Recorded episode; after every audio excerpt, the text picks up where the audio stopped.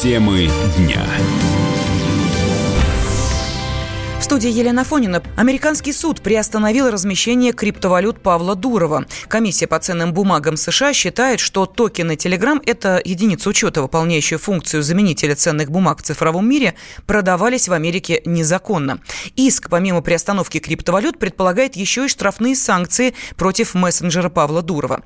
Ведущий аналитик Mobile Research Group Эльдар Муртазин предполагает, что началась война старого мира с новым.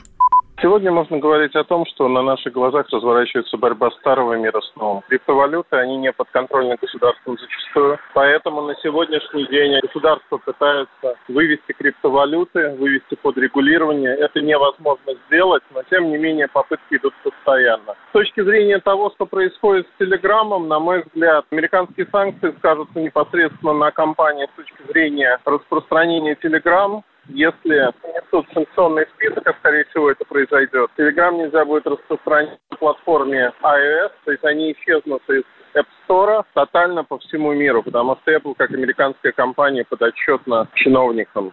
Если говорить про Android, официально не будет распространяться, но неофициально вы сможете загрузить и использовать его. То есть, да, это достаточно сильный удар по Telegram. Будет ли это жесткий путь или нет, вопрос открытый. Скорее всего, это будет очень жесткий путь, когда Telegram действительно уберут из магазинов приложения. Компания Павла Дурова пока не прокомментировала действия комиссии по ценным бумагам и биржам США. Поправки в правила дорожного движения об электросамокатах и гироскутерах будут готовы в течение двух недель. Затем документ выйдет на общественное обсуждение, рассказал начальник научного центра безопасности дорожного движения МВД Дмитрий Митрошин. Но пока не ясно, будут ли внесены поправки после изменения правил дорожного движения. Вице-президент Национального автомобильного союза Антон Шапарин поддержал нововведение и заявил, что электросамокаты давно перестали быть игрушкой.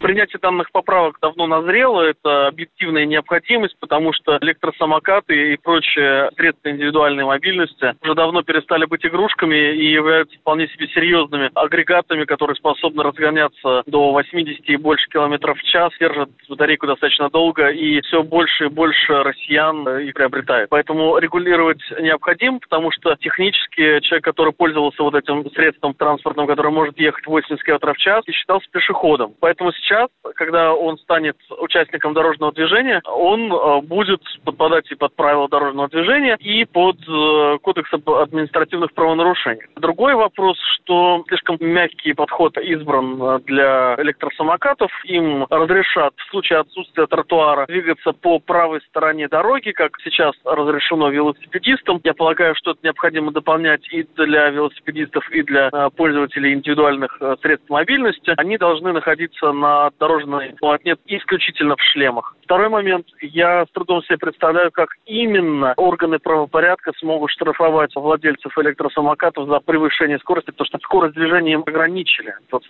км в час. И, естественно, на этих быстрых и мощных транспортных средствах они будут нарушать это правило. Сейчас штраф для водителей электрического транспорта аналогичен штрафу для пешеходов. Это 500 рублей. Ранее стало известно, что к концу года передвижение на электротранспорте в России будет регламентироваться правилами дорожного движения. Минтранс подготовил соответствующий проект постановления. В гидромедцентре рассказали о погодной аномалии в России. Температура воздуха в октябре превышает климатическую норму на несколько градусов. Особенно эта погодная аномалия проявляется в азиатской части страны. Об этом сообщил научный руководитель гидромедцентра Роман Вильфанд. Сейчас ситуация такова, что практически на всей территории страны преобладает зональный процесс, то есть перенос воздушных масс с запада на восток. Это теплый процесс для и осени, и для зимы. Но на европейской территории вот сейчас, да, воздушные массы перемещаются, которые сформированы над Средиземным морем, над Южной Атлантикой. Именно поэтому такие существенные вот э, аномалии, такая высокая температура прогнозируется. Вот если в субботу-воскресенье температура будет в диапазоне от 11 до 14 градусов, я говорю о максимальных значениях, то в понедельник вообще фантастические 15-17. Но, правда, это последний всплеск тепла уже будет. Собственно, и ночные температуры вот в ночь на воскресенье будут 8-10 градусов, то есть суточного хода существенного не будет, потому что погода облачная. Для азиатской территории России примерно такая же ситуация. Воздушные массы переносятся с запада на восток и даже с юго-запада, еще вот из теплых регионов Среднего Востока востока поступают воздушные массы на азиатскую часть страны. Но хорошо известно, что счастье долгим не бывает. Начиная с э, четверга уже понижение температуры. Тем временем желтый уровень погодной опасности ранее объявили в московском регионе в субботу из-за дождя, в воскресенье из-за ветра. Темы дня. Зуб даем. Всем, всем, всем. Только в октябре. Установка коронки всего за 11 500 рублей. Можно в рассрочку. Гарантия до 15 лет. Изготовление за 3 дня. Подробности по телефону 132 30 90. Код 495. На связи круглосуточно. Звоните 132 30 90. Код 495. 132 30 90. Красивая улыбка бесценна. Имеются противопоказания. Необходимо проконсультироваться со специалистами по применению услуги. Срок действия акции с 1 по 31 октября 2019 года.